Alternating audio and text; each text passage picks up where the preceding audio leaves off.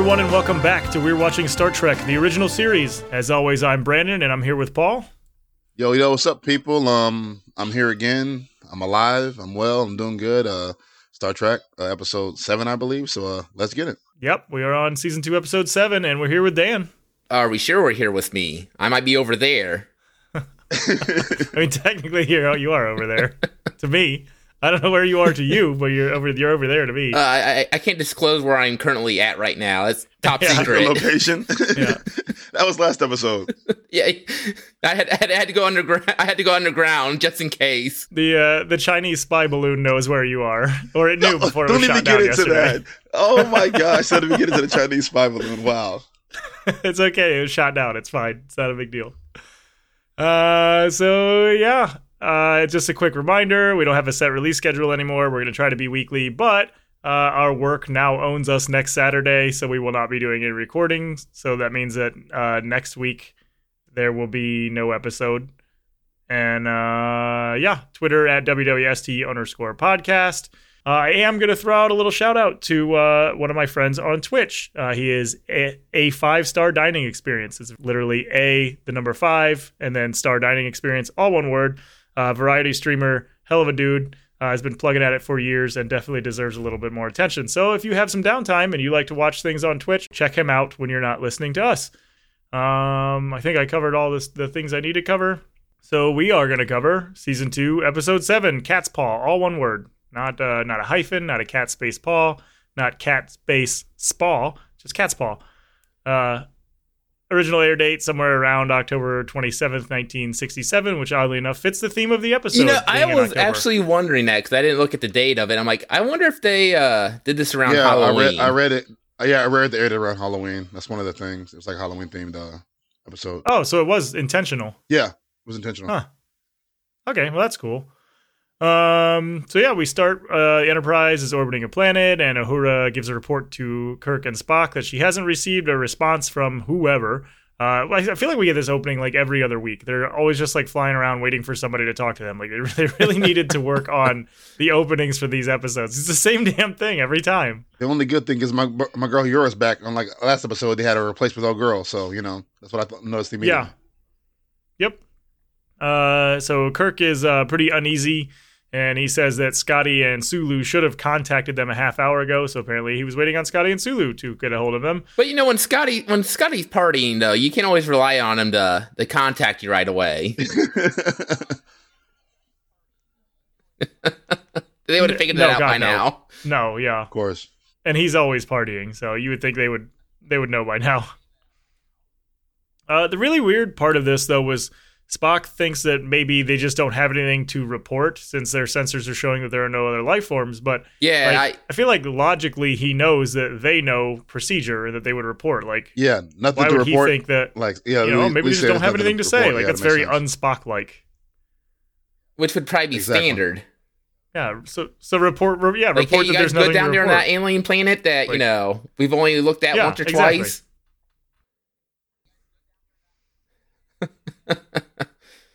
Yeah. Like yes, yes we are or no we aren't. Like that's that's it. Like no we're not good.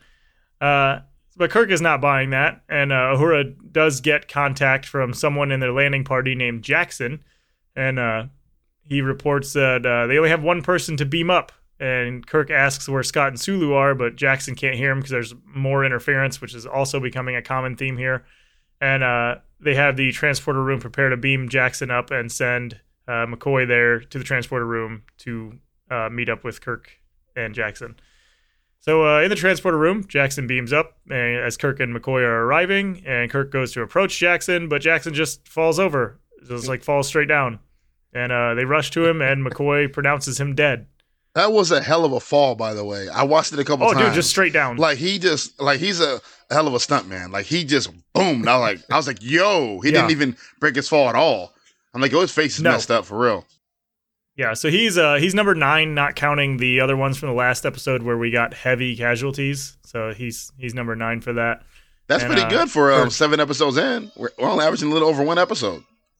Yeah, that's not bad at all. That's not bad. Now uh Kirk has to send a letter to Jackson's uh you know significant other Well, or he- he's kinda probably used to signing these "Sorry, by Miss now, like, oh, he just another real, but their Monday." son's dead. That's for that was for you, Paul. You know, yeah. Like, Said, Sorry, Miss Jackson. Never meant to make your son die. he's like, that's my he apologizes. Forgive me. A million times. no. oh my gosh, that actually works. Um, so yeah, they uh, they suddenly hear like a loud booming voice. Uh, it's it's calling out for Captain Kirk, and uh, the voice says that there is a curse on the ship and that they must leave or that they're all gonna die. And uh, we go to the the show intro from there, and my note says, "I am not interested in this." I just- N- yeah, not not, not a couldn't good get into start the, compared uh, to the other the beginning of this episode. Yeah, the Uh, credit notes. If you notice, um, No, this, yeah, this episode they added the Doc, uh, DeForest Kelley, the actor. I think he plays, plays Bones. I think he's the last name on here. It's, it's not, it's not, not like that. Yeah, yeah. He's been in since the beginning of season two. They added Yeah. him in the They beginning added, they, added, they added something else, and then they added um something. They, they added some else to the credits toward the end too. They said. I, I saw something about this. Oh, this okay. the, yeah, this is the episode where the credits at the beginning and end either they're the same or they change, or they're like there's a big change to both of the credits at the beginning and the end in this one, and that's what they started Okay, doing. I've actually credits certain way. I've watched the intro to every episode so far, but I I just kind of like you know not pay attention to them. So Yeah. like I noticed when they added DeForest Kelley, I didn't see anything different here, but I probably wasn't even looking at the screen at that point. Yeah, Oh, I It's see. like I- it's only wasn't looking like what Yeah, I twenty skip it- seconds I skip long. it every like time. hit the skip button and I save I- myself what dude, like I skip intro 15, all the 20 time. seconds. I always just skip intro. Unless I'm in, unless I'm kids in a mood, I want to like goof around and like attention jam to it. Like, Well, yeah, this is the joint. Let's like, be you know, honest. if I were to that, listen to yeah. the opening, I'd probably I just don't open know. They my added the phone lady that singing 20 this time, you know, the, the Yeah. humming that she does. oh my god, like a true millennial. Jesus. I got 20 seconds. I can watch an entire TikTok. no, I don't want the I'm so YouTube video. Not, I, in you. I'm too old to have the TikTok. Actually, that makes sense. Up a TikTok video, 20 seconds, you're good to go. YouTube Shorts. yeah, check your Snapchat or something, whatever. Wait, whoa, whoa, whoa! YouTube Shorts is just TikTok uh, for adults. That's the same It thing, is. bro. Don't do that. Yeah. Don't do that. It's just TikTok for adults. That's all it is. It's the same thing. Yep. Yeah, actually I've made a YouTube short, so but not intentionally. It just apparently if you upload a video that's a certain aspect ratio and time, they automatically convert it to a short. So it was it was a complete accident. Anyway, uh, so we come back from the commercial or from the intro, and we get a captain's log, which we didn't get last episode, and it just recaps the events and adds that there were no apparent physical causes for Jackson's death. So uh, Kirk leaves Assistant Chief Engineer DeSalle in charge of the ship, which we've never even seen DeSalle before. How the fuck did he get this job? And uh, he, Kirk, and Spock and McCoy go beam down to the planet to find the missing crew members and uh, try to discover what killed Jackson. I thought it was kind of weird that that guy was in charge or whatever. Like, I didn't understand it. Like, why why Yeah, wouldn't they make him one of the guys that got frozen on a planet rather than the way Sulu and um and uh, Sulu and uh f- first name was Scotty. That's Scotty. And Scotty, yeah, because because DeSalle's a throwaway and nobody gives a shit about him. Yeah, but if you're gonna throw him away, I would have thrown him away like that. But but they cut to him a bunch of times though. Like he's one of the prominent Yeah. person of this episode, so like it's very strange. So that's not uh, a Scotty or Sulu or somebody else in the crew, even Uhura. You know, like it's well, if you think about that- it though, like uh, it's Sulu and Scotty that are stuck on the planet, and if it was anybody else that didn't have a name, Kirk wouldn't give a shit, and they probably wouldn't make this big like thing to go after them. So like everybody that's been in charge of the ship so far is going down to the planet, like Spock, Kirk, Scotty. I don't know if Sulu's ever been in charge, but I imagine he's in the running somewhere.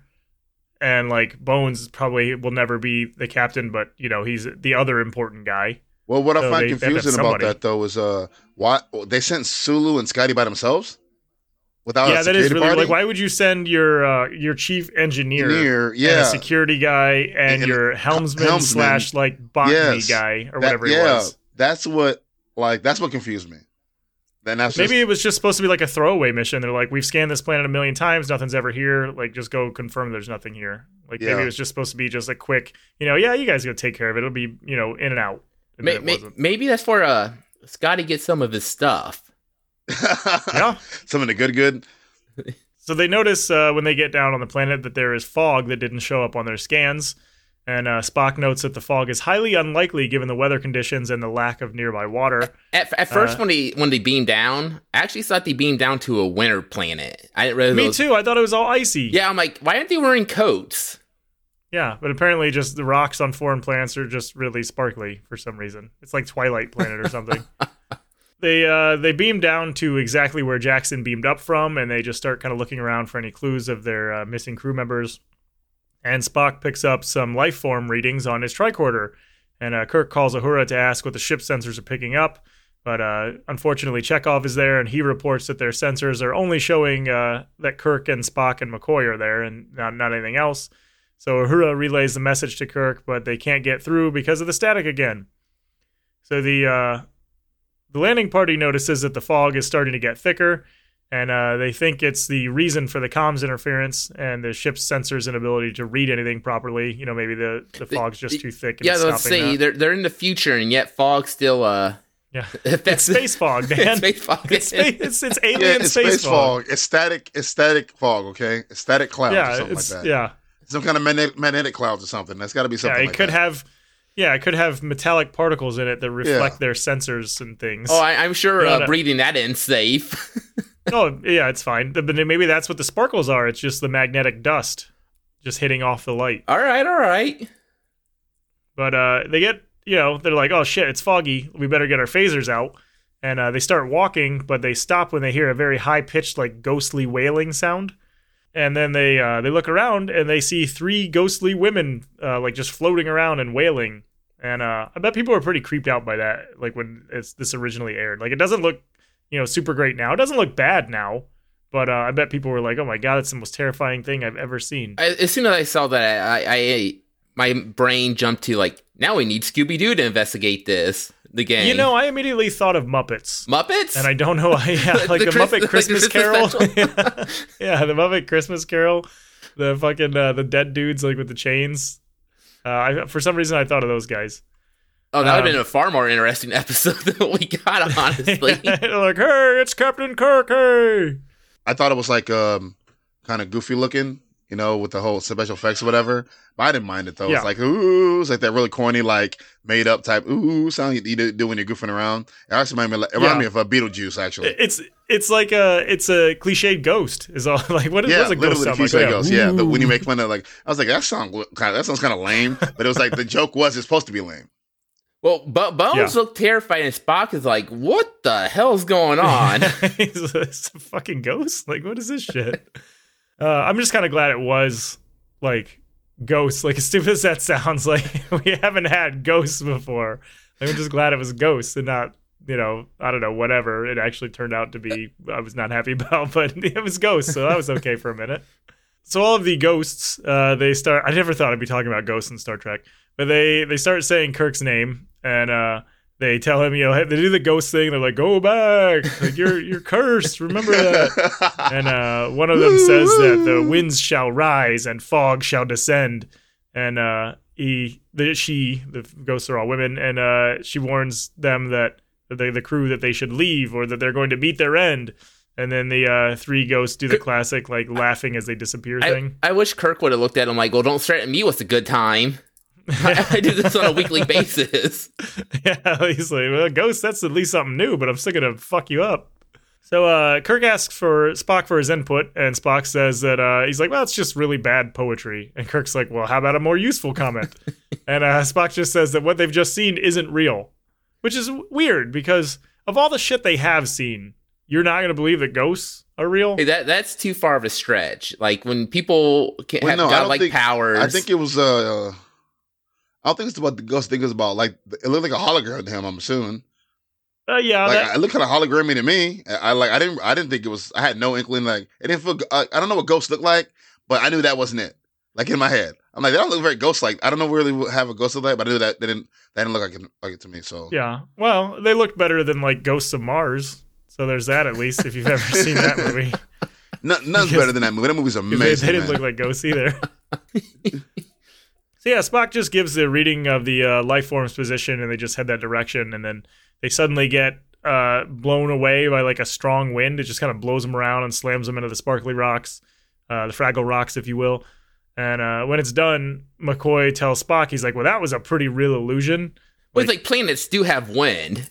Like, yeah, it's like, it's like wind, wind. That, that's not real either. uh, so they uh, they just continue on until McCoy notices a medieval castle, uh, like tucked into the rocks somewhere, and Spock confirms that it is the source of the life forms that his tricorder is reading. it, it kind of looks like Dracula's cas- castle. I'm like, oh, are we gonna get a vampire story? Oh yeah, now that well we I was gonna say we guess we did have salt vampire, but yeah, real vampire would be cool. Just space vampire, They, hey, space has everything apparently. but not ghosts. Not ghosts. Well, I think that you think it looks like Dracula's castle actually is kind of funny when you find when you find out later Yeah. how what how they how they got to where they're at. So technically, it might actually be Dracula's castle in the imagery of one of the guys' subconscious. You know, yeah, so maybe that's kind of what they're kind of what they were going for in the first place. Yeah, that's actually a really fair uh, observation there. I, I didn't consider that at all. Uh, so Kirk tries to call the Enterprise again with no luck, and uh, he wonders if the castle is causing interference. But Spock says that's not likely, you idiot. Like it's just a castle. It's just it's Uh, just brick. it's just like bricks and rocks and stuff. Why would that be causing interference, you moron? How are you even still the captain? And uh, they think that maybe the castle has a force field that stops the Enterprise from detecting it and uh, the other life forms inside, but for some reason would not affect the tricorder. So they proceed to the castle with their phasers drawn, and uh, they enter the castle and they find a black cat that startles them by hissing at them. And I immediately noticed that the cat had a collar on it that has a crystal, and I went, that might be important later. I I was like, oh look, it's a witch, and then and then once it, I said, look, it's probably a witch. And then his, then later they use the term familiar. I'm like, oh, it's really a witch. I watch Charmed. I, I know what familiars are. Okay, I know what witches and familiars are. So Do you think that Spock knows what a cat is, or is it just like this exotic, weird creature to him? He's like, "What the hell is that?" Hmm. I, I assume he knows what a cat. He doesn't know what a cat is, right? Do they have cats I, I on assume Vulcan? he's. Well, he, he's no, but I assume he studied human. I, I, I assume he studied humans before he joined us. So I assume he knew that we kept uh, animals as pets. Okay, but not to So I'm, get I'm like assuming that. well, not he to get ahead, but everything in this episode surprised him. So like he didn't know about Yeah, basically ex- any of this stuff. Well, yeah, except except the cat though. Like I think I think cats have been around since like Egyptian time as pets because you you know seen drawings and stuff like that. So I'm assuming that if he studied human history, he would know something about the cat, the cats, That's- and us keeping yeah, that's animals fair. as pets. well that and you think like but, I, the but I think, but when it comes to a, go I ahead. know I was gonna say like they probably did their training on Earth for uh, joining the Federation. I don't think so. Because I, I know the movies are separate, but isn't that how it was in the movies? Like Yeah. they're all on Earth. Uh, I'm not sure. I would think that they would have. Uh, well, we don't know how relocated the we don't know we don't know we don't understand the training part. We were talking about that before. Yeah. We don't we need we need a Star Trek cadet. We don't really know what happens at cadet school. We got an idea from the newest movie that came out, but we don't really know. So they don't they don't really specify what happens yet. Well, Spock would be really bad at his job that he can quote, you know, ancient philosophers, but not know what a cat is. He's like, what is, yeah, what is that thing? And then if you do, if you notice that uh when he t- he like te- see to him the idea of witch, witches are like illogical. So maybe that's something he didn't bother even studying or even picking a, uh, learning because like you got to remember this is our subconscious or whatever. Like so maybe he didn't even study that stuff. Later later on he brings it up that that uh, things are kind of uh uh legends or whatever, but maybe he didn't really study it. He just kind of went by it. So maybe he doesn't even really understand what's really going on at all in a way. I feel like he would have covered like the Salem witch trials and things in his uh, research. Like Yeah, if he's okay. learning about ancient Egypt and all the different time periods of man, like that's a Yeah. pretty big one. Yeah. Or maybe maybe But Spock's just more of a dog guy. He's like, fuck cats. I was just gonna say, do you think Spock is more of a cat guy or a dog guy? But I bet he's a cat guy because cats are more logical and dogs are more emotionally driven. I, I- I was gonna say I, I And- view, and I, cats are I view. Spock being a parrot guy. Oh, I don't know though. Like parrots are. Well, I don't. know. I, I bet. I. I, I really, maybe he'd be uh like a raccoon guy. like maybe Spock just likes raccoons. Because like, they're they're, like they're, they're like, they're kind of indestructible like me. That they can eat whatever they want. Yeah, yeah. Like, I bet. I bet if Spock had a pet, it would probably be a raccoon. so, uh, anyway, uh, McCoy notes that the he notes that he talks about like, hey, there's three witches and there's a castle and a black cat. And uh, Kirk says that if he didn't have missing and dead officers, he would think somebody was playing an elaborate trick or treat on him on them. yeah, that that was where he didn't know that that uh that he didn't know what Halloween or trick or treat was. Yeah, he uh, he just he just doesn't understand the reference at all, and, and Kirk just says, "I'll explain it to you one day."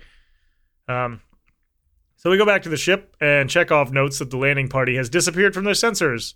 And Uhura compares it to Scotty's landing party, how they had just up and disappeared. But DeSalle thinks that uh, they may have just encountered a magnetic field or something. Uh, DeSalle then orders Chekov to recalibrate the sensors. And he's like, well, you know, if you need some help with that. But Jack Chekov just is a massive douchebag here. And he's like, well, I'm not that green. Like, he was honestly just trying to be nice. Like, DeSalle's like, yeah, go recalibrate those. And if you need a hand, he's like, I don't need your help. Like, fuck off, Chekov. Why do they keep that guy? Yeah, he was he was super super extra, and I'm not sure why. Maybe he's 'cause he was supposed to be the captain, and I'll do captain status or something. The day So that like, "Oh, Chekov want-" is even temporary captain is the day I stop watching this. Oh no, that's the episode I want to see right there. That's the that's the episode that'd be interesting. That'd be different. I, I started of you bringing in there in this scene. I'm like, I wonder how Brandon's gonna feel about this scene right here. I had a pretty Listen. good guess. if we go to this convention we're talking about in December, uh, not only is William Shatner going to be there, but the guy that plays Chekov is going to be there. And I will wait in line and I will tell him that I hate Chekov. that he is probably an okay guy, but I hate Chekov. no, he's like, I hate this guy. Just so you know, you're a cool guy, but I hate your character. like, you seem all right. You've hated him since the beginning, dude. It Yeah, makes no fuck sense. What did he do to you? He, he, he- he's just a, hate Like, what did he do to you? He's like, he's like, I don't like his hair, I don't like his face, I Hey, don't like his his nose. There's stupid something ass about this guy I accent don't drives like. me crazy. It's the most like over the top Russian accent I've ever heard. look before Yeah, the he's like, series like is no- end. Like before we end this the series, I bet he grows on you. No, he, I bet I just start retar- referring to him as Jagoff instead of Chekov. oh, you hater. Yeah, so uh, on the planet, uh, they uh, have gone into the castle, and the castle doors slam behind the landing party, and they follow the tricorder readings, which happens to be also the same direction that the Black Cat is going. So they're just walking down the hallway, and uh, the floor gives way, and they fall through the floor, and they get knocked unconscious. And I don't know how the fuck they got knocked unconscious from that fall, but but uh, we're just gonna roll with that. Well, they, Yep, give him a pass. they they they weren't expecting that fall. They were probably like, "Oh, my back." yeah, like I feel like they would have landed on their feet for starters, but what the hell did they hit their heads on? Like maybe as they fell, all of and their they fell heads came asleep together. pretty quick. Yeah, they just got tired. They fell asleep Just immediately. like fuck it. Let's just take a nap. We've been nap. walking for a little bit, yeah. Um, so they they wake up later and they are chained to a dungeon wall, Which and they see I- a I- hold on, skeleton hold on. chained near them. I want to say this is probably not the first time Kirk has woke up chained Oh, to no. something. Yeah, no, absolutely, he is. No. Yeah, he's no, familiar with this territory. Yep. He's like, "What did I do last He said he night?" woke up chained up like He's, again. he wakes up. He's like, "Wait, where are the chains around my feet?" he's, he's just used to being completely tied.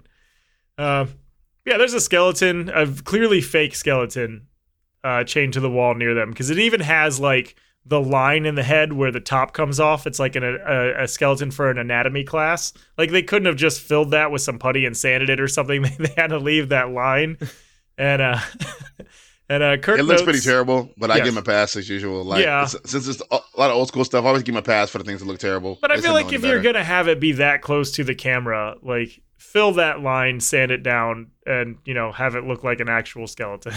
I, I thought if they would have put a, put some uh, like raggedy clothes on it, it would have made it look better. Also, Something, but also like, what are the physics of a skeleton actually being there? Because if there's a body there for that long and it's decayed to a skeleton, the bones are not going to be held together in a way that they could still be chained up. you know it would that's just a very be, good point. Like, how the hell It would just be a pile of bones on the floor.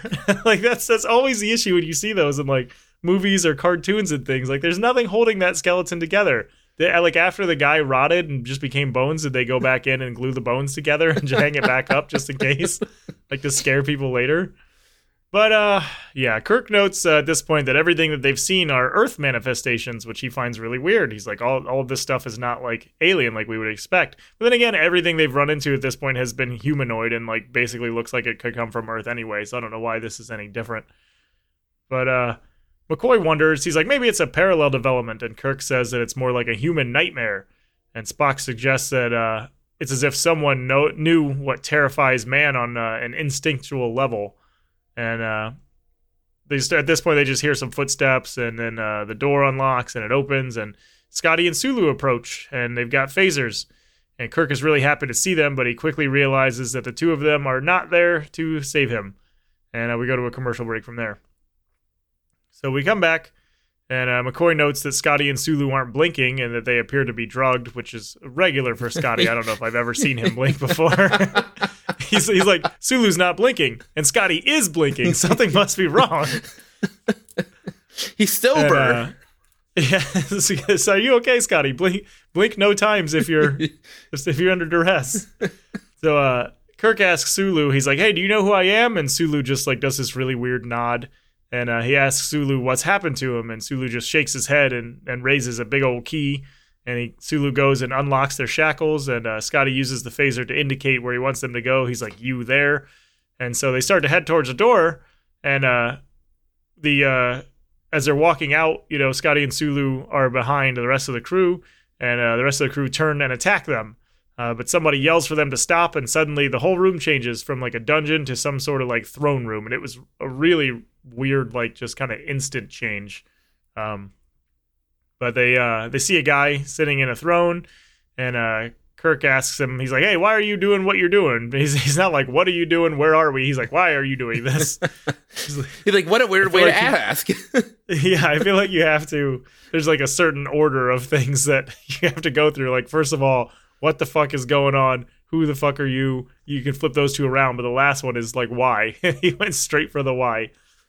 But uh, the man asks where uh, humans get their ridiculous uh, predilection for resistance, and he says that they examine every object and question everything, uh, asking if it's not enough to just accept what you know what is. Uh, so Kirk argues, uh, he's like, well, you know, hey, one of my dudes is dead, and so I really want to know what's going on here. And the uh, guy on the throne says that yeah, the the others are being mind controlled. the, the, the guy the guy in the chair who who looks like he'd be like a member of an occult. Like, hey, we're all gonna drink Yes. poison and send to uh what was that group? Uh Oh, which one? there have been a few. Talking about the Kool Aid crew? yeah. Uh, I don't remember. I can't remember who they are, but I know what you're talking about. But he's even got like even his robe has like a big eyeball thing in the middle. That's Yeah, almost kinda like the guy Illuminati from the Fifth looking, like, Element. Yeah. Very, It's very almost like the uh, top. Cornelius from the Fifth Element. I think he had a little eyeball thing there in the middle too. I think he did too.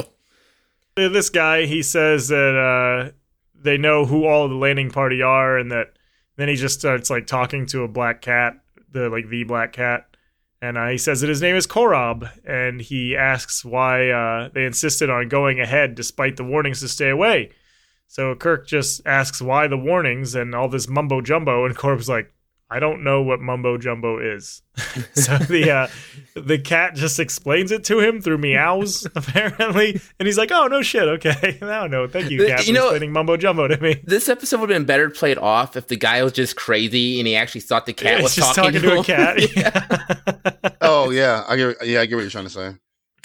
Yeah. So, uh, so Spock says that the uh, the system that they're in has been charted before, and that there's never been any life forms on Pyris Seven. So the cat starts meowing, and Korob says that he's being told that he's a very inattentive host, and that he then he offers the crew to join him for some refreshments.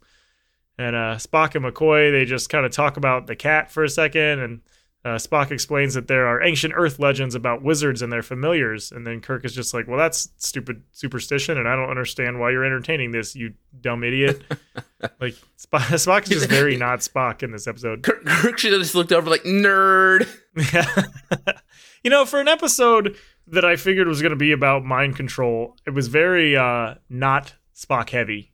Like he's kind of the mind guy, and I thought he was going to be like the you know the one to save everything because it's been a while since we've had a uh, Spock saves everything episode, and usually if it's something about the mind, I always figure it's going to go to Spock, and they just never go to Spock. But uh, Korob points out that Spock doesn't think like the others, and he says that Spock's logic has no colors and it's- it's only in black and white. And he says that Spock sees everything around him, yet he does not believe it. And uh, McCoy chimes, Mc, McCoy, yes, McCoy chimes in, saying that uh, Spock doesn't know about trick or treat. He's like, this dumbass doesn't even know about trick or treat. Like, what are you talking Like- about? Yeah. so apparently, hundred years from now, thousand years from now, they would do, do trick or treat. Still be a thing. yeah, Spock don't know it. I, am just curious what the costumes look like back then, or how it works, or you know, if people come to Earth from different planets and, and different uh, sh- Yeah, ships come, just and as they go, go to themselves. Earth, a trick or treat day for Halloween. They all come and visit different aliens. And like, oh, that, is that a blah blah blah? Like, oh yeah, you know, Yeah. like the, you in the costume, that's your real outfit, or like, or the alien dresses humans and that's their outfit, just just as regular Yeah. people. That's the costume dressed up or- as as humans or whatever. I just, I'm curious. Somebody dressed up as one of those like lava slugs, just crawling around, looking like pizza. That, that was actually a pretty good burn for off of McCoy though. Like I have a chance to slam Spock because he doesn't know Yeah. what Halloween is. Did you see the, the look that uh, Kirk gives him? He's like, "Why did you even bring that up? Like, Because- this because is very petty? serious." When it comes when it comes, when it comes to Spock, McCoy's been petty the whole the whole time. Uh, hey, look, he doesn't McCoy- get a chance to take a lot of shots. yeah, McCoy doesn't get too many shots on Spock. Spock's normally doing the yeah. the, the slamming. Yeah. Uh, but probably my favorite part of this exchange is uh, Korob is just like, I don't understand that reference, and therefore it is not important. like, okay, okay, dude. That's what I'm going to start doing to people. Like, look, I don't understand what you're talking about, and therefore it is not important, and I do not care. but uh, Korob uses his wand to make a feast appear on the big table around them, and he invites them all to sit down. But uh, McCoy refuses, even though he was offered wine.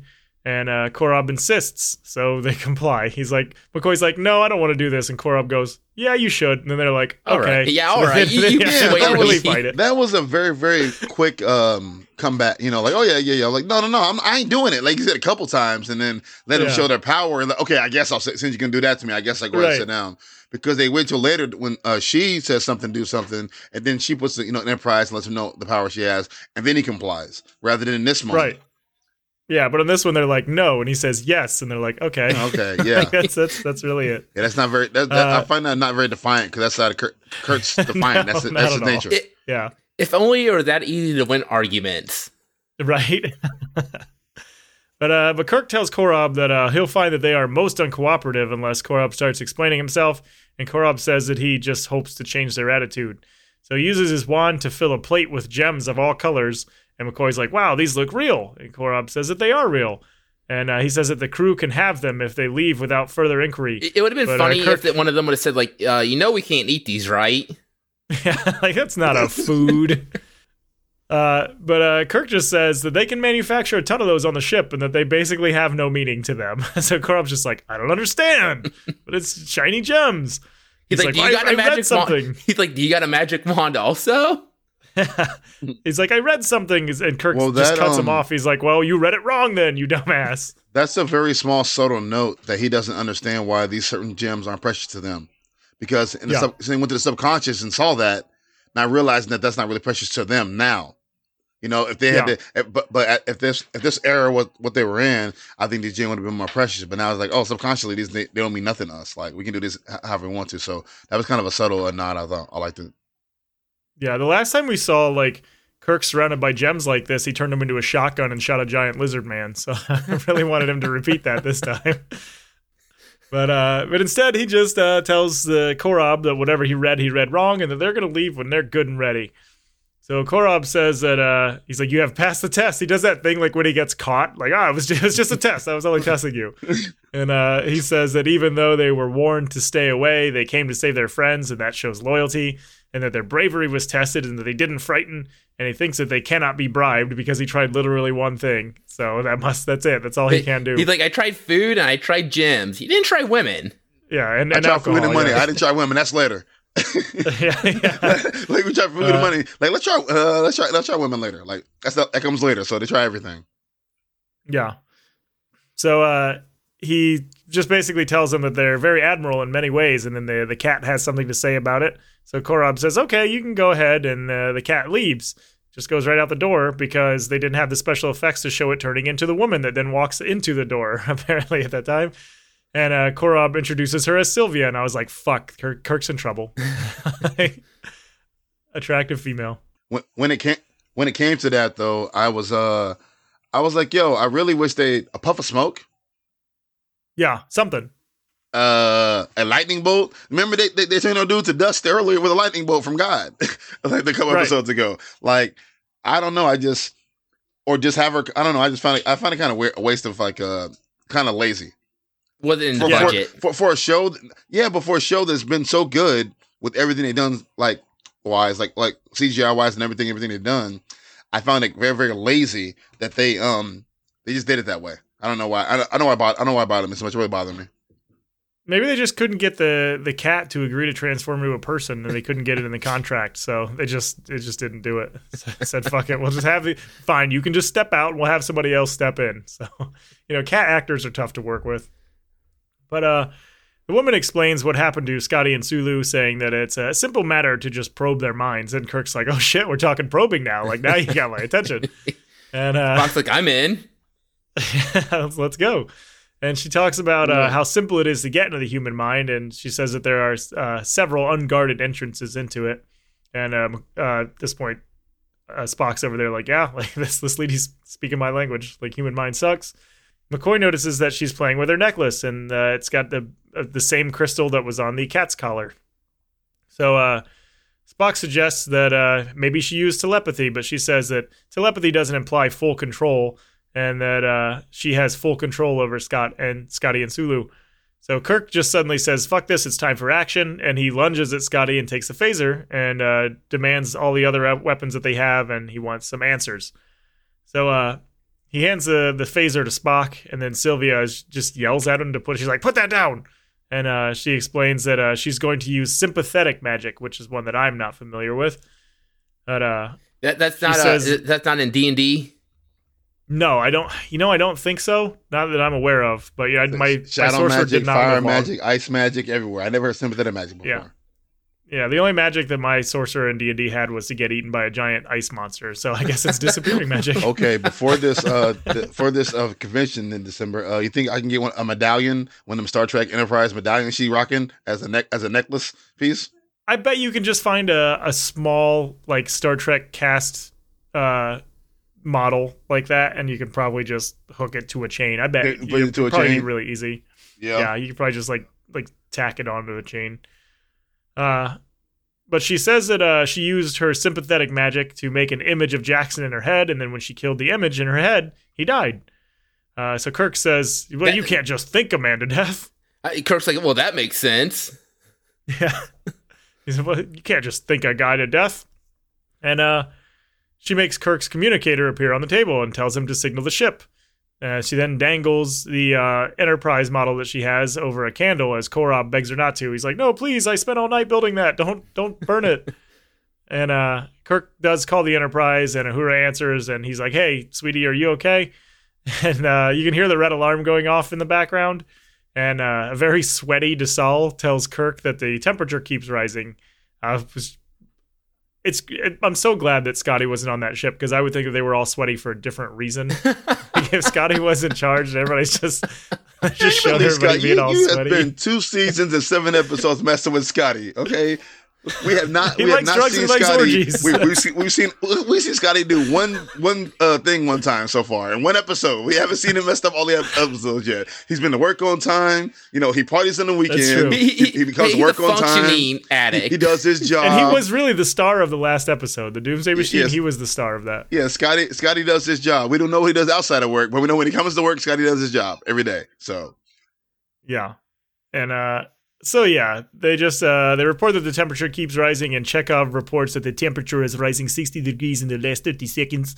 And uh the Which, camera uh, zooms in on him at as they're burning up. I was gonna say at first when he started saying like, "Oh, it's only at sixty degrees," I'm like, "Oh no, it's rose sixty degrees." I'm like, "Oh yeah, that that would Yeah. suck." Yeah. So the uh the camera zooms in on him as he says, "Oh, we're burning up," and then they we go to a commercial break. I wish he would burn up. What But what, uh, do- what do you think the temperature got up to? Like, what do you think the standard temperature of the Enterprise is? I bet they keep it at a cool like 70, 72. so So it's it, was probably like 130 I assumed or it was so. about 100 or something. Had to be Uh, over 100 something. Look how sweaty they were in, and that quick. They were sweating Yeah. pretty quick, so it had to be over 100 something. Yeah. Yeah, and I, I bet just uh Chekov's probably sweating all the time anyway with that big old mop he's got on his You know, head. you such a Chekov. See what I'm saying? You see what this guy's doing? Him as Chekov hate. You want to hate on Chekov because he just, he just this guy over here, man. I'm just saying, dude, that Leave hair Check- does not leave- leave allow my his head to cool. on, I've. From I've now had I'm long hair Check. I before. got your back. I got your back, buddy. He wants to hedge. I got your back, man. Look, when my hair grows, it grows like poofy first, and it gets really hot. That's all I'm saying. It's just like uh-huh. big, lo- big hair does not let your head cool. it's like So he's got a permanent sweaty beanie all the on his time. head. Mhm. Yeah. But anyway, uh, Kirk tells DeSalle to channel bypass power to the heat uh, dissipation units, but DeSalle says that he's already done that, but it has had no effect. So Kirk says he's like, all right, I'll take care of it down here, and he hangs up on DeSalle while uh, quickly grabbing the model from Sylvia. So he got that from her like super easily. Just like, give me that. Just, Now- just now, takes it from her. I know this would be bad, but it'd been fun. Like someone open a window. uh, what I noticed when he snatched that model was that it, it just started spinning on the chain, and I'm like, I wonder if the the whole ship just started spinning as well, and everybody's just in there fucking puking all over the place. It's hot and there's vomit everywhere. it's just hot puking everywhere. like we're not we're not gonna tell Kirk that that happened. he would not be very happy that there's all over his ship. Beam beams back up. He's like, beam me back down. But uh, yeah. So he takes the phaser from Spock and he puts it on the table along with the little model, and he tells Sylvia that she's won. So once again, he gives up very easily. And uh, she laughs and she just tells Kirk to relax. And she says, "Oh, your ship is safe. It's not that big deal." And we go to the Enterprise and they talk about how the temperature is returning to normal. And then they try to contact Kirk again, but they don't have any luck. And uh, we go back to Korob and he asks Kirk about. It. He's like, "Tell me about your scientific ways." Uh, but Kirk just wants to know about the magic that they're using. And uh, Korob starts to tell Kirk that they can change the mole- molecular structure of things, but Sylvia just tells him basically to shut up and stop talking. This So, whole uh, part actually is kind of like as we get onto this story, I, ju- I couldn't figure out. Like I was really annoyed they killed ja- uh, Jackson.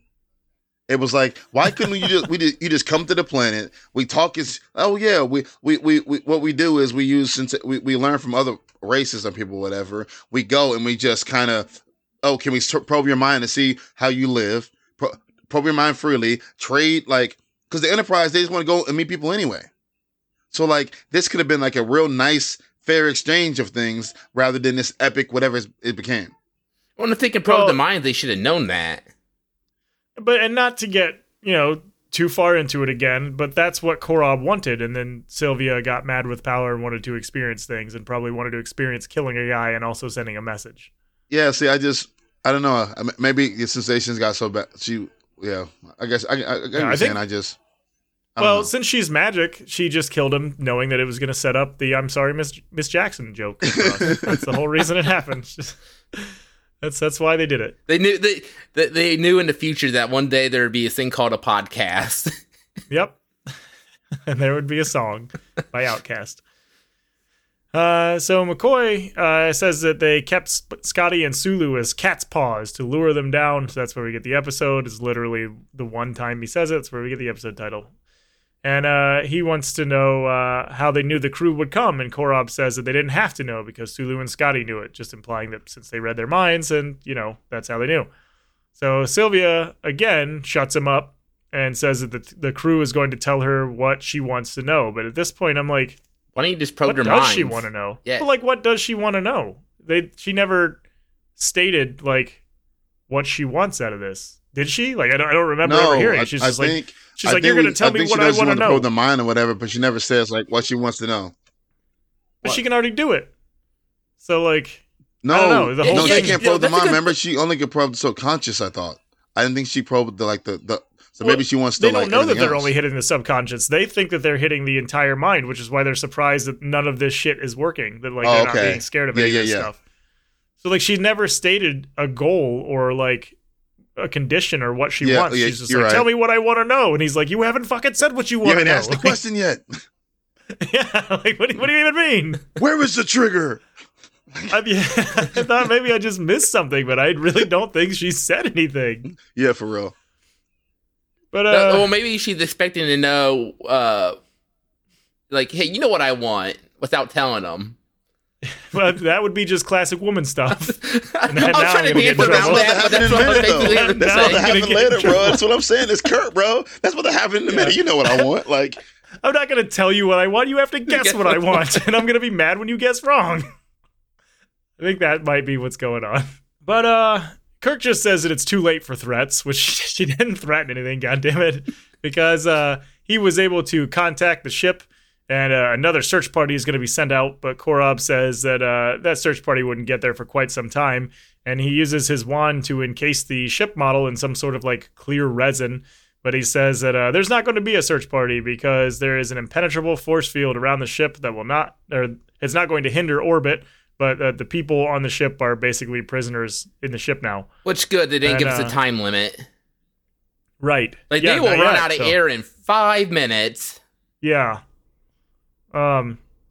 So on the Enterprise, uh, Chekov just reports he's like, "Hey, there's a force field."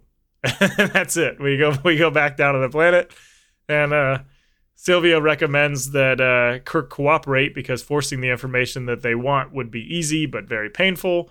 Which again, we don't know what information they want.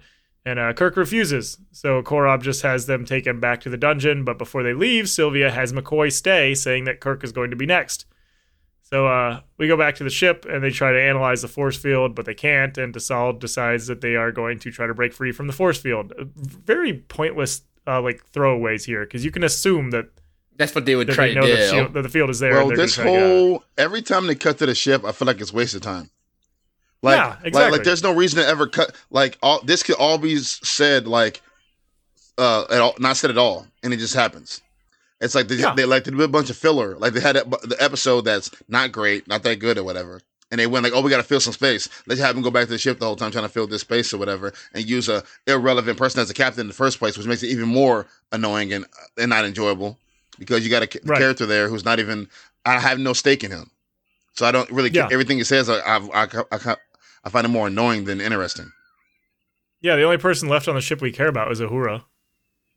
Which if they're going to give anyone screen Chekov. time, it should have been Chekov's her. on the ship, bro. Okay, don't do that to Chekov. He said, oh, see, see what he did, guys. Once again, his Chekov. Thing. He said, only you heard. See what I'm saying, guys? His Chekov love, his Chekov hate is just so deep, man. We're seven so deep. episodes in. You can't possibly like Chekov yet. You barely know the man. I don't know him, but I know I like him more than you, and I got to defend him. He, he hasn't done nothing that bad yet. He's like, what? He should be demoted to be uh, a security guard. Then uh, you won't have to deal with him anymore. Yeah, put a red shirt. He would on be him. the best security it. guard ever. He would be doing the kung fu and knocking the people's out without. Get, I, I trust Chekov. Okay. Where did they even get him? Did they stop at a starbase and just pick him up? Did they find him on the side of like a space highway? Just said fuck it, put a uniform on him. They put him in charge of weapons for some reason. Yeah, why the fuck is he in charge of the weapons? Well, see, he's Russian, so he he hits it. Because, Oh. you know, that, that's how you Okay. get the, the machines to work. You just got to hit it. Yeah, that makes sense. So, uh, so we go back down to the planet, and uh, Spock and Kirk are chained up in the dungeon again. And uh, Spock informs Kirk that they've been in the dungeon for 22 minutes and 17 seconds. Does he, does he just have like a running like clock in his brain for everything? Because that would be incredibly annoying. He's like he's five just- seconds. As soon as yeah, as soon as he gets there, they just he just starts counting, and that's all he focuses on. Like that's just a really weird thing to have going on all the time. You, you know that that could Uh. be also bad because if uh, Spock ever showed up late for whatever reason, Kirk could be like, uh, "Hey, why weren't you on time?" Kirk or Spock gonna be like, "My alarm didn't go off." Yeah, yeah. My, my head alarm, my brain alarm didn't go off. I accidentally hit sleep on it, or snooze, or whatever function you have. Um, but Kirk just wonders uh, what they're doing to McCoy, and Spock points out that everything that they've seen uh, has to be familiar to Kirk. And uh, they come up with the idea that Korob and Sylvia tried to tap into their conscious minds, but only reach the subconscious, where the myths and uh, illogical fears are stored. So that's why they have the skeletons and black cats and witches and things. So they uh, they talk about how Korob was surprised that Kirk didn't find the setting uh, normal. He's like, it's it's kind of a repeat of uh, the the Squire of, of uh, Gothos, I think is what it was, where uh, that dude had made a like castle for them, like based on like the last time he saw Earth, like everything was old timey. Oh yeah, I forgot there, about that. Yeah, they- the weird, that kind of um, that was a weird episode he- that we didn't, I didn't enjoy. That was he was one like of the a French guy, wasn't he? Or like trying to uh, He was portray flamboyant. himself was- as like royalty or Yeah, And there was there was yeah, a mirror. like, what, I remember there was some kind of mirror somewhere or something. Yeah, I can't remember. There was a broke the mirror somewhere, and it there was like a a machine behind behind, it. yeah, behind the machine doing whatever. Yeah, yeah. yeah. I didn't really, yeah, I didn't really enjoy like that, episode. I remember that. Yeah, it was a weird one. But uh yeah, it's kind of like that in that uh like the last time he saw Earth, that's how things were. So like he was surprised when the crew got there and he's like, "Why don't you find this setting normal?" Um so that's that's what we went through again here. Korob was surprised that Kirk didn't find any of the settings normal and uh, they talk about how they seem unfamiliar to their captors. And uh, they wonder what Korob and Sylvia are really like, and Spock thinks that maybe there's something just completely and totally alien. And boy, was he right. Uh, but they uh, they decide that they must stop Korob and Sylvia for obvious reasons. Uh, but as they fail to break out of their chains, Sulu, Scotty, and now McCoy enter the dungeon, and Bones has a phaser. So Sulu unlocks Kirk while uh, Bones grabs him and tosses him towards the door. And we go elsewhere to a scene where Korob and Sylvia are arguing. And Korob says that Sylvia has forgotten what they were sent there for. And she says, "I'm not a I'm just not a puppet." And you're he calls her a traitor. So she says that she likes how they are right now and she starts like touching herself. Not like that, but like like, like rubbing her arms and shit. Listen, well, she just we're, we're learning that she's just understanding the idea of of feeling. Like it's like Yeah. the way she like she just not understand how humans feel. So for so she's like enjoying the sensation of touching. Like and like oh this feel Yeah. like this is what touching is. And I guess it's very good that um it's very cool that it's not like how foreign it is. How foreign it is to them to even feel, or they don't even understand Right. human feelings or whatever. And and at this point Yeah. right here, I was actually mad because I'm like they missed the execution of the episode so bad. Because the idea about the episode actually I like, but I was like, man, I wish it was. I wish they had did this much better because I don't like her character and I don't like everything. I don't like what they're doing. I I, I find the episode kind of like not interesting to this point. Yeah, yeah, I, I'm with you 100% on that. Yeah, like the idea of an alien not even understanding the concept of human uh, love and all stuff like that. That's uh, actually a good, good concept and a good idea. Like actually, even the concept of you, the way you guys think is even foreign to us, and the guys' love and connections and pleasure and everything is weird. So we don't understand what all that means. So when you first feel it, you're like, oh my god, what's the sensation? I like it, and it's so overwhelming. You know, which is why when Right. you said earlier with somebody about her killing somebody for the for the killing the guy, and she wished him, uh, the feeling she got was a human emotion for killing, and she didn't understand, but she enjoyed it. You know what I'm saying? So it's like she's like, oh, I I, I enjoyed that feeling of, of making him go away. So I feel like, so I, I kind of feel like they could have did that much better of the idea of uh, having them like not understanding the emotions and and like and like not not understanding even how to uh, react to it. I think that would have been Right. better rather than what they did. It, My bad, was guys. Big poorly rant. executed. Yes, And yeah, I uh, agree. you know who did it better in a way? Futurama when Bender did the what if uh, Oh, called yeah. the human. Like, oh hey, yeah, he went to food go eat nachos while pooping. yeah. Yeah. You, you guys always re- reference Futurama, and I never seen it. oh, I you may have gotta seen it watch maybe- it. should. Well, I've seen it maybe one or two times. I remember Bender was the Bender was the metal robot dude, but I never really wa- watched Futurama. But I'm assuming a lot of Yeah, references to. Star It's- Trek and Futurama. I'm assuming. it's it's a very uh it's very good and there are a lot of uh like deep like physics and math jokes and stuff in there that uh actually I watched that entire series through with the commentary as well and that just makes it so much better 'Cause there's a lot of little stuff that uh I didn't understand or that I just flat out missed. But um but anyway yeah she's feeling her sleeves and stuff and she likes how she is and she doesn't intend to leave and Korob is upset that she's torturing the crew uh, but she says that she finds it stimulating. And he says that uh, she's discarding everything they live by and she says that now she lives by her own decisions and he's a weak fool and he's like well i'm the one with the power but she basically says that he's a coward and that he's afraid to use it Man, they're and that really she embracing squash the, him. they're they're really embracing their human emotions. yeah i wonder why just like looking like a human makes them feel human like how does that make any sense Hmm. I'm not sure if it, I'm not sure if it's like that or if it's the fact that anytime they contact with contact with a species, they uh, start to absorb whatever their connection to the world and feeling the idea the feelings are, and they just don't understand it. Well, why why okay that, why, yeah that could be why didn't they uh, imitate Spock then? also i feel like she would have really liked being a cat too like that, that probably would have been some pretty cool sensations She didn't. Yeah. She didn't knock anything off the table, so I question if she really was a cat.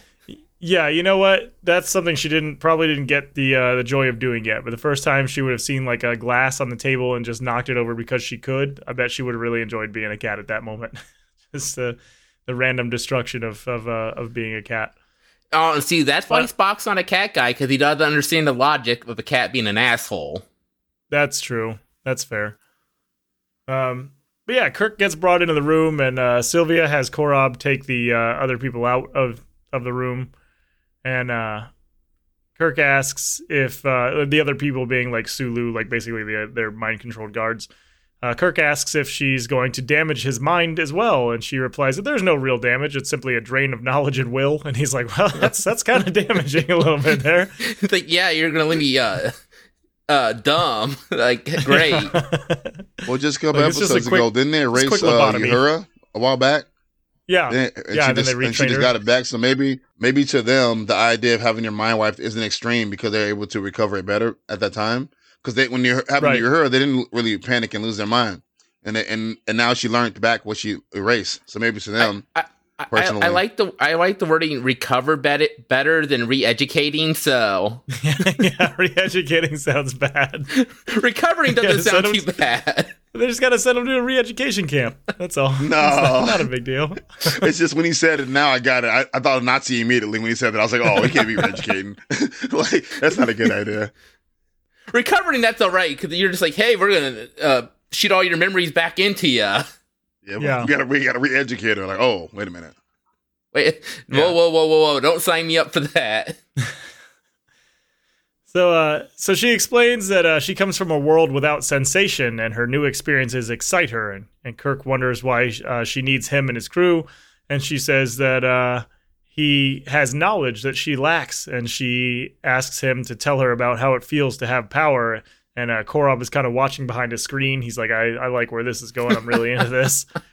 and because at this point, uh, Kirk touches her shoulder and he just kind of moves his hand up to her face really awkwardly. Like he drags his hand up her neck to her face.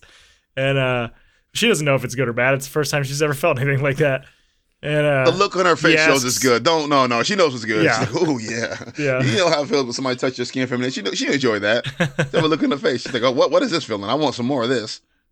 Do, do you think she would have been jealous, or do you think Kirk would have been jealous that she would have been doing that to uh, Bones? Like Bones was doing that, and uh, Kirk's in the Oh, background, sure, like yeah. the fuck. yeah, Ah. absolutely. Pick me. Yeah, so uh, so Kirk asks about Korob, and she says that Korob is a fool and that she will do fine without him.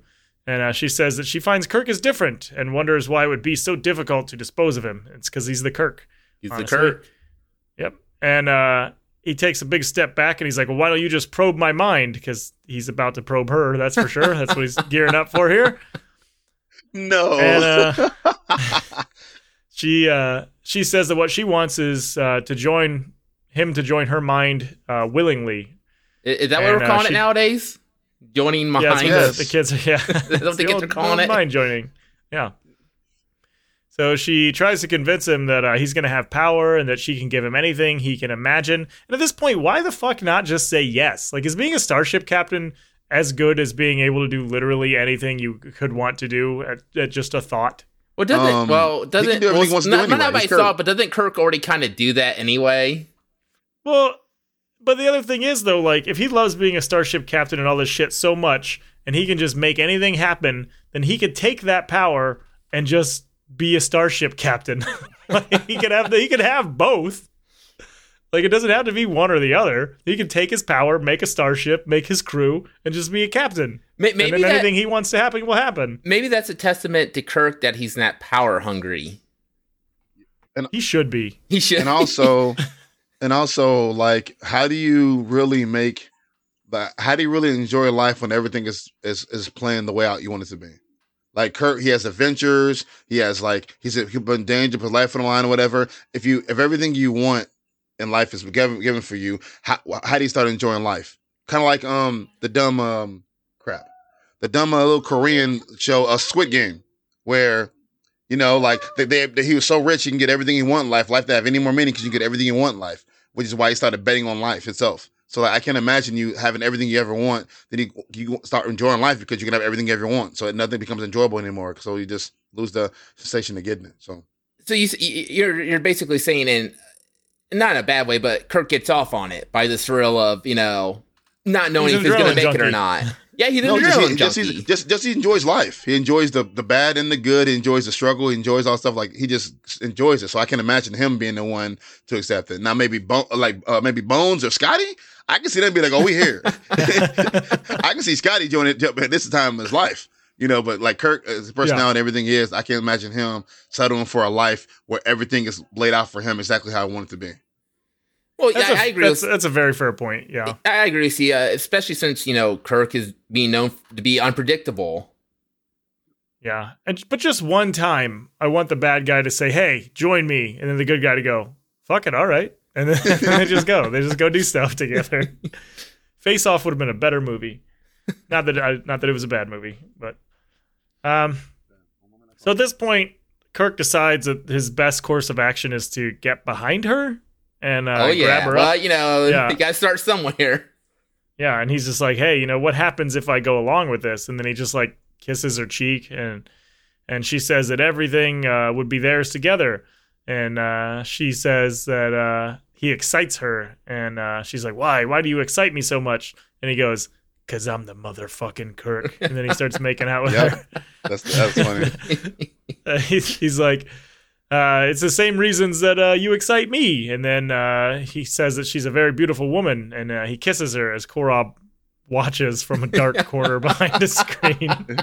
he, he is also he's finding definitely perfect. excitement, but in a This- this different the way. perfect moment. He's feeling the perfect moment. We- Like, where's his hands at? We're trying to figure out what. Pulls out his phone and starts We- recording. He's- How dare you touch Which is that? going up on Space Tube. the old space, Space hub. Hub. Space Hub. Um, so she says that uh, she can be many women, and she j- just suddenly changes how she looks and what she's wearing, and So- she goes through a couple of different looks. She- One she of them pulled is off like the a 70s mystique. hippie. Yeah. Yep. And uh, then she changes back to her original self, and uh, Kirk just Kirk, yeah, Kirk grabs her and uh, starts making out with her again. And then uh, he asks if she has nothing like this where she comes from, and she's like, "No, we we do not have this. we don't have uh, all the kissing and touching. Yep, none of that. And she says that her people are like feathers in the wind without the transmuter, which is a really weird thing to just toss out there. Like, I don't know about you guys, but when I'm making out with somebody, I don't just start throwing out sensitive information. like, Okay, see, I'm gonna I'm I'm gonna go back to this. That, that's exactly what the, the spy women do. They get in bed with you, they sleep with you, they start getting talk about your job. Oh man, my job sucks, man. The eight or whatnot, if alpha man they make, I just drives me crazy. I don't know how to do it, and, and the code I put in it wasn't working I said, okay, baby, I just tell me all about your day. Next thing you know, you done gave that, him all the codes. that takes years. They're all like, the secrets. Tell me about E E equals Yeah, MC but, okay, the only excuse I'm giving this time is the fact that like, so we can understand a level of pleasure, right? We know we know levels like one to ten. For her, this is like Yeah. twelve or thirteen. So like this is the most. So she's so like she's so stuck in their pleasure that her mind is like going. You know how so pleasure that her mind's Yeah. stupid in what she's saying. So she's so so she's like lost track of what she's saying, and she, and she realized what she said. Which is why in two seconds, Yeah. when she said when she says accuse him of deceiving her, she had a momentary moment. Like, well, wait a minute, uh, my mind's right. Like this is the bad idea. But for that moment of that pleasure, her mind was like stupid, and she just blurting out everything. Yeah. Yep. And uh but Kirk asks her what the transmuter is. And he's like, "Tell me about that transmuter, baby." And uh, like, she says that uh, she'll just teach him later. yeah, t- talk talk transmuter to me, honey. And uh, she just says that she'll tell him later. And uh, he's like, "Oh, so your people do use tools? Because I got a tool for you." and uh, she says that uh, it it uh, the transmuter only gives form, uh, but he's uh, he's teaching her substance. So uh, Kirk asks if she hasn't changed her mind and uh, she's not going to go home. And she says that her home is there with him. And then they just keep making out. And uh, then they kind of break away. And she's like, wait a minute, you're using me. Like she just suddenly has like an epiphany. She's like, hold on. He's he's asking me some really weird questions here. And he's like, she says that uh, he's holding her in his arms, but that there's no fire in his mind. And uh, so he says that uh, she's been using him and his crew the entire time, and his other crew members uh, then walk in with the phasers. So she threatens to destroy him and his crew and his ship and his worlds as uh, she he has Kirk is escorted out, which actually was really good. Uh, a big really good bit of acting from her. Yeah. What a big double standard on her. I can use you, but you can't use me. Like, come on, lady. Like, come on. This is fair game. We're both using each other. Yeah, he, just because there ain't no fire in his mind, don't mean there's not one in his pants. Come on. I'm not even gonna go there. I'm gonna let that go. I'm gonna let that. That's a freebie. So we go back to the Enterprise, and uh, they talk words, and basically the words say that they have made a dent in the force field. Uh, but it doesn't matter, like at all. Then this is this is one of those things that I didn't understand the cutaways because like they have a quick scene, like okay, we did this, this, this, and this, and we made a dent in the force field, and we know we can make it. And then the very next scene, Korob goes into the dungeon and he releases Kirk and Spock, and he's like, "Oh, also I freed the ship from the force field." So they they would have gotten out soon anyway, but you know I took care of it. Like, why even have the scene before that then? Like, why show them trying to struggle to break this thing if he's just gonna go, "Nah, it's cool, I got it." Well, and at no point in the episode where they, besides when the ship was heating up, they really imply that the ship was in danger. Like Right? It was, it was on you know Kirk and them, not the, really the ship. Yeah. I, well, I I read that this was the first episode made for this season or whatever originally first episode made for the season. So I, I'm not sure what the issue was, but I think this is crappily put together. Like Yeah. yeah, I'm not. I'm not. I'm not sure what the issue is, but I This just this every feels cut- like uh, we wrote it as we went along type of episode. and like I the the cutting to the cutting to the other thing. I just I never enjoyed any of that this episode, and maybe it's because the character who was what there or whatever. But I feel like they kept wasting time doing this back and forth or whatever, rather than focus on the part that was interesting, which was uh, them on the planet. So wait, so you're telling me that this was going to be the first episode of the season, and that our first look at Chekov was going to be him being an asshole because somebody offered to help, and I'm supposed to like this guy? Yeah, so this was the first episode produced for the season. They said so. That's the introduction: is him being a dick because somebody told him to do something and offered to help, and I was supposed to like this dude. Yes. no, no.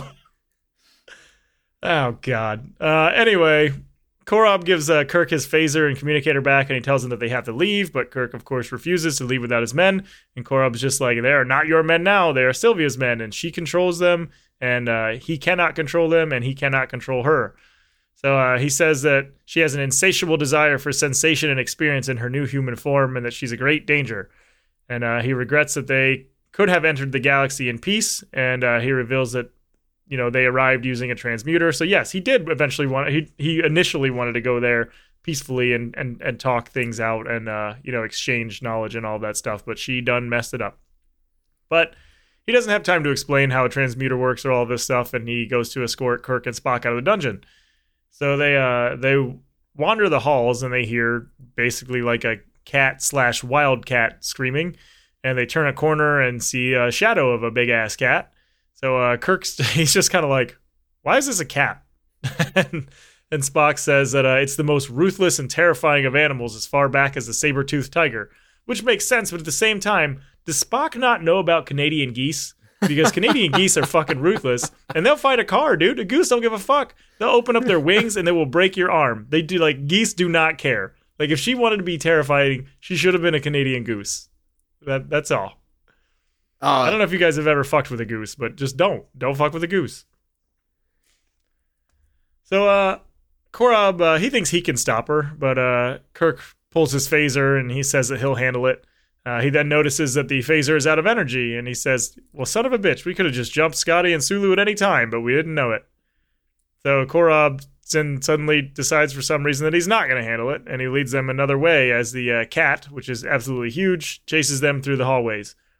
So they go back to the dungeon for some reason, and Spock notices that the hole in the ceiling that they fell through is still there. So Kirk, uh, boosts him up and out as the cat approaches the door, and then uh, Korob goes to the door for some reason to look out, like he doesn't know that there's a gigantic cat out there, and uh, the big cat knocks the door uh, onto him, and it's a very heavy door, so he can't get it off himself.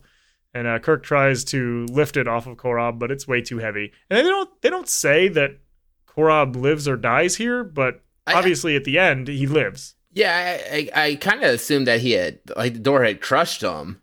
Yeah, because he just lays there. Like after after Kirk tries to help him and just gives up, uh, he just lays there. So I was pretty sure he was dead. He's like, But, go, uh, he's like, go on without me. Yeah, I'm just gonna lay under this door by this big ass cat. Which if the cat if the cat could have changed her size, why didn't she make herself smaller to get in the room, then make herself bigger once she had entered Right. the room? Yeah, she could have easily gone into that room. So Kirk grabs the uh, wand that Korob had this entire time, and he tosses it up the hole to Spock before uh, being helped from the hole himself. And when he gets to the top, McCoy attacks him with a Morning Star, uh, but Kirk avoids it and manages to push McCoy away.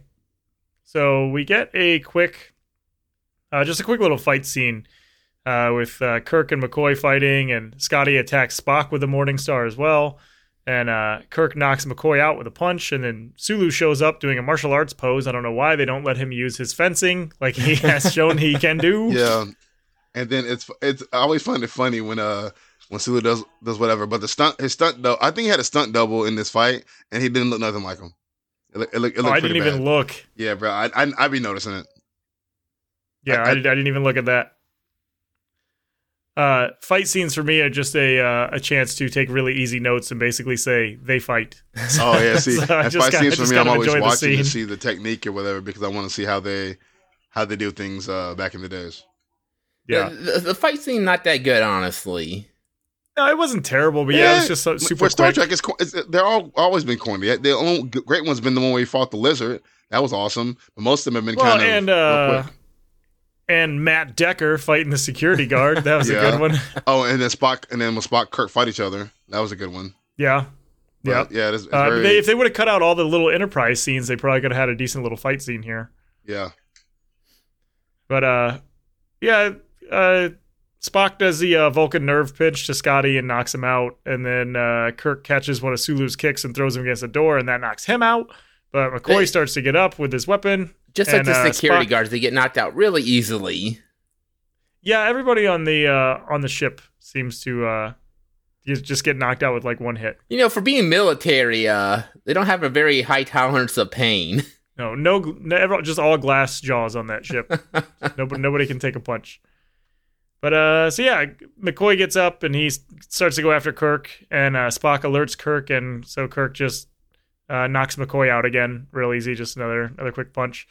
And uh, they talk about you know Kirk and uh, Spock talk about how hey, it's a good thing we found our crew and we we got them all you know wrangled up in one place too.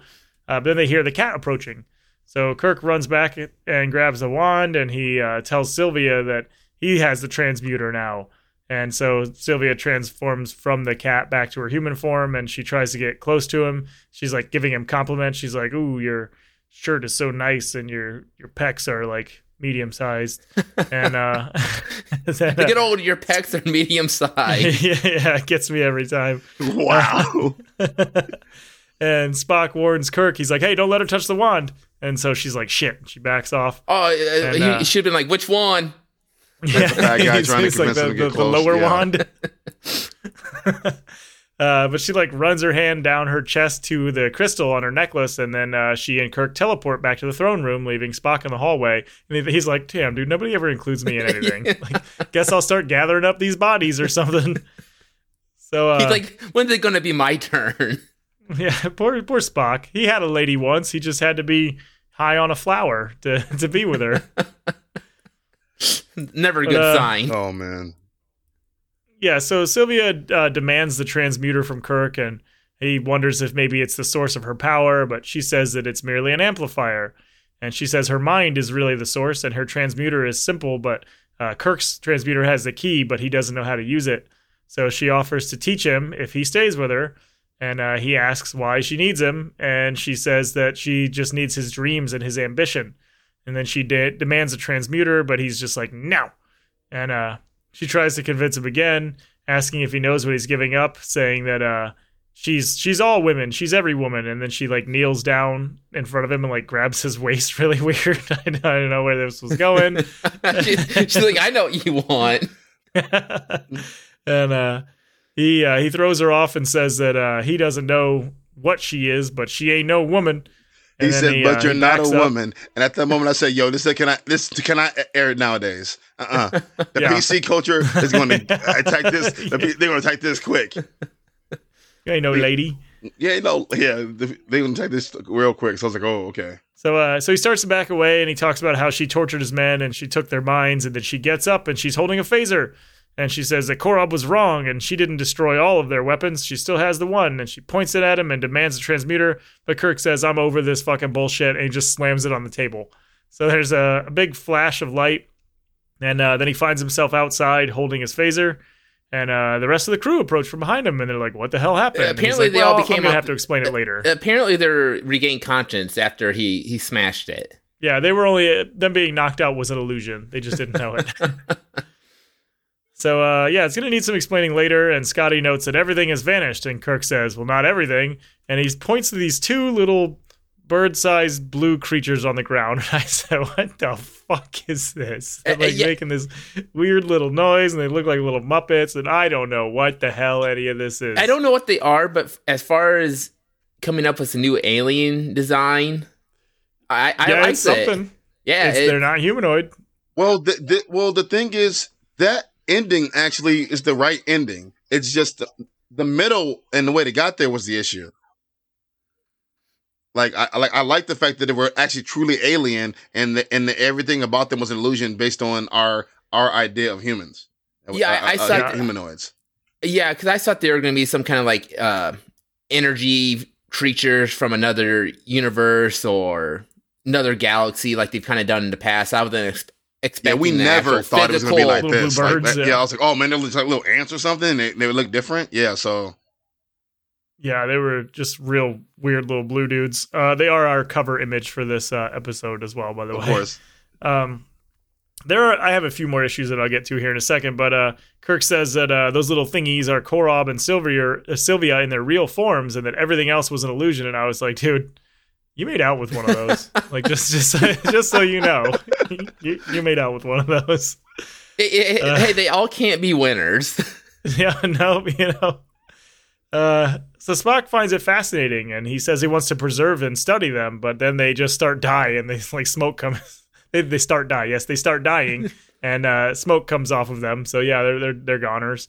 And uh, McCoy remarks that uh, everything was just an illusion, and uh, well, Kirk replies that uh, well, it wasn't all an illusion, but you know Jackson is actually dead, so that that's a bit of an issue uh, which at least he's like showing remorse these last few episodes for his crew members that have died. Like if you remember in the Apple, he was real upset that he lost people. Like the entire first season, he's like, "LOL, six dead. I don't give a shit." But now he's just like, "No, Jackson." Maybe somebody sorry. mentioned something about it or something. Brought it up. Yeah. Uh, so then Kirk just calls the Enterprise to have them beamed up, and they continue on their uh, their five year mission. But I feel like they could have just collected the alien bodies to study. Like if you really wanted to study them, you, you could have Yeah. just picked those up as well. yeah, you grab some space tongs and you know put it in a bag. Yeah, Yeah. exactly. I just yeah. Yeah. So um yeah, that is the uh that's the end of that one. And I think uh I'll probably start this one off just by saying I didn't love it. I didn't hate it. There was a lot that could have been done better. It like I said, it felt like it was just kind of thrown together as they were filming it. And uh little blue alien things were weird. How did those things ever make a transmuter? Like how did they make that technology or that magic or whatever? They like don't even really have arms. They have little spindly fucking things. Good point. They did say that um they were they, they didn't want to be a pet. Maybe they're just a um like there's a, a powerful more powerful creature that creates stuff and they just do something. I don't know. I just it- it yeah, very I don't know. It was. They looked like they had a weird like sea creature tail that made me uneasy. I don't, I don't fucking know. It was weird. What are those eyes or ears? I don't know that either.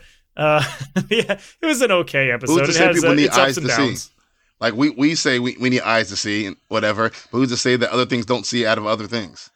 Like Hey, or- don't you get deep on me? You well, I'm a just bitch. saying, like I'm just saying, like that's the idea about it. You know, like we use our eyes to see, but maybe pe- people use the eyes to hear, or know whatever. Or like I don't know, Yeah. maybe the, the eyes are for feeling. I don't know. Like it- we we you know we can't really dis- define mean, though. They, What they, it looks they, like they're for definitely so- they have like the daredevil senses. That's how they see. Like Yeah.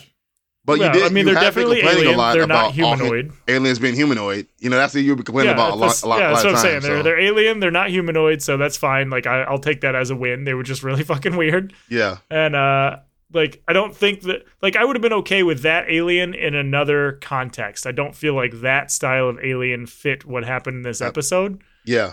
uh but whatever like i said it's not great it's not terrible it just kind of is what it is um paul do you want to talk about this one Uh, meh. Can I just say meh, and that's it?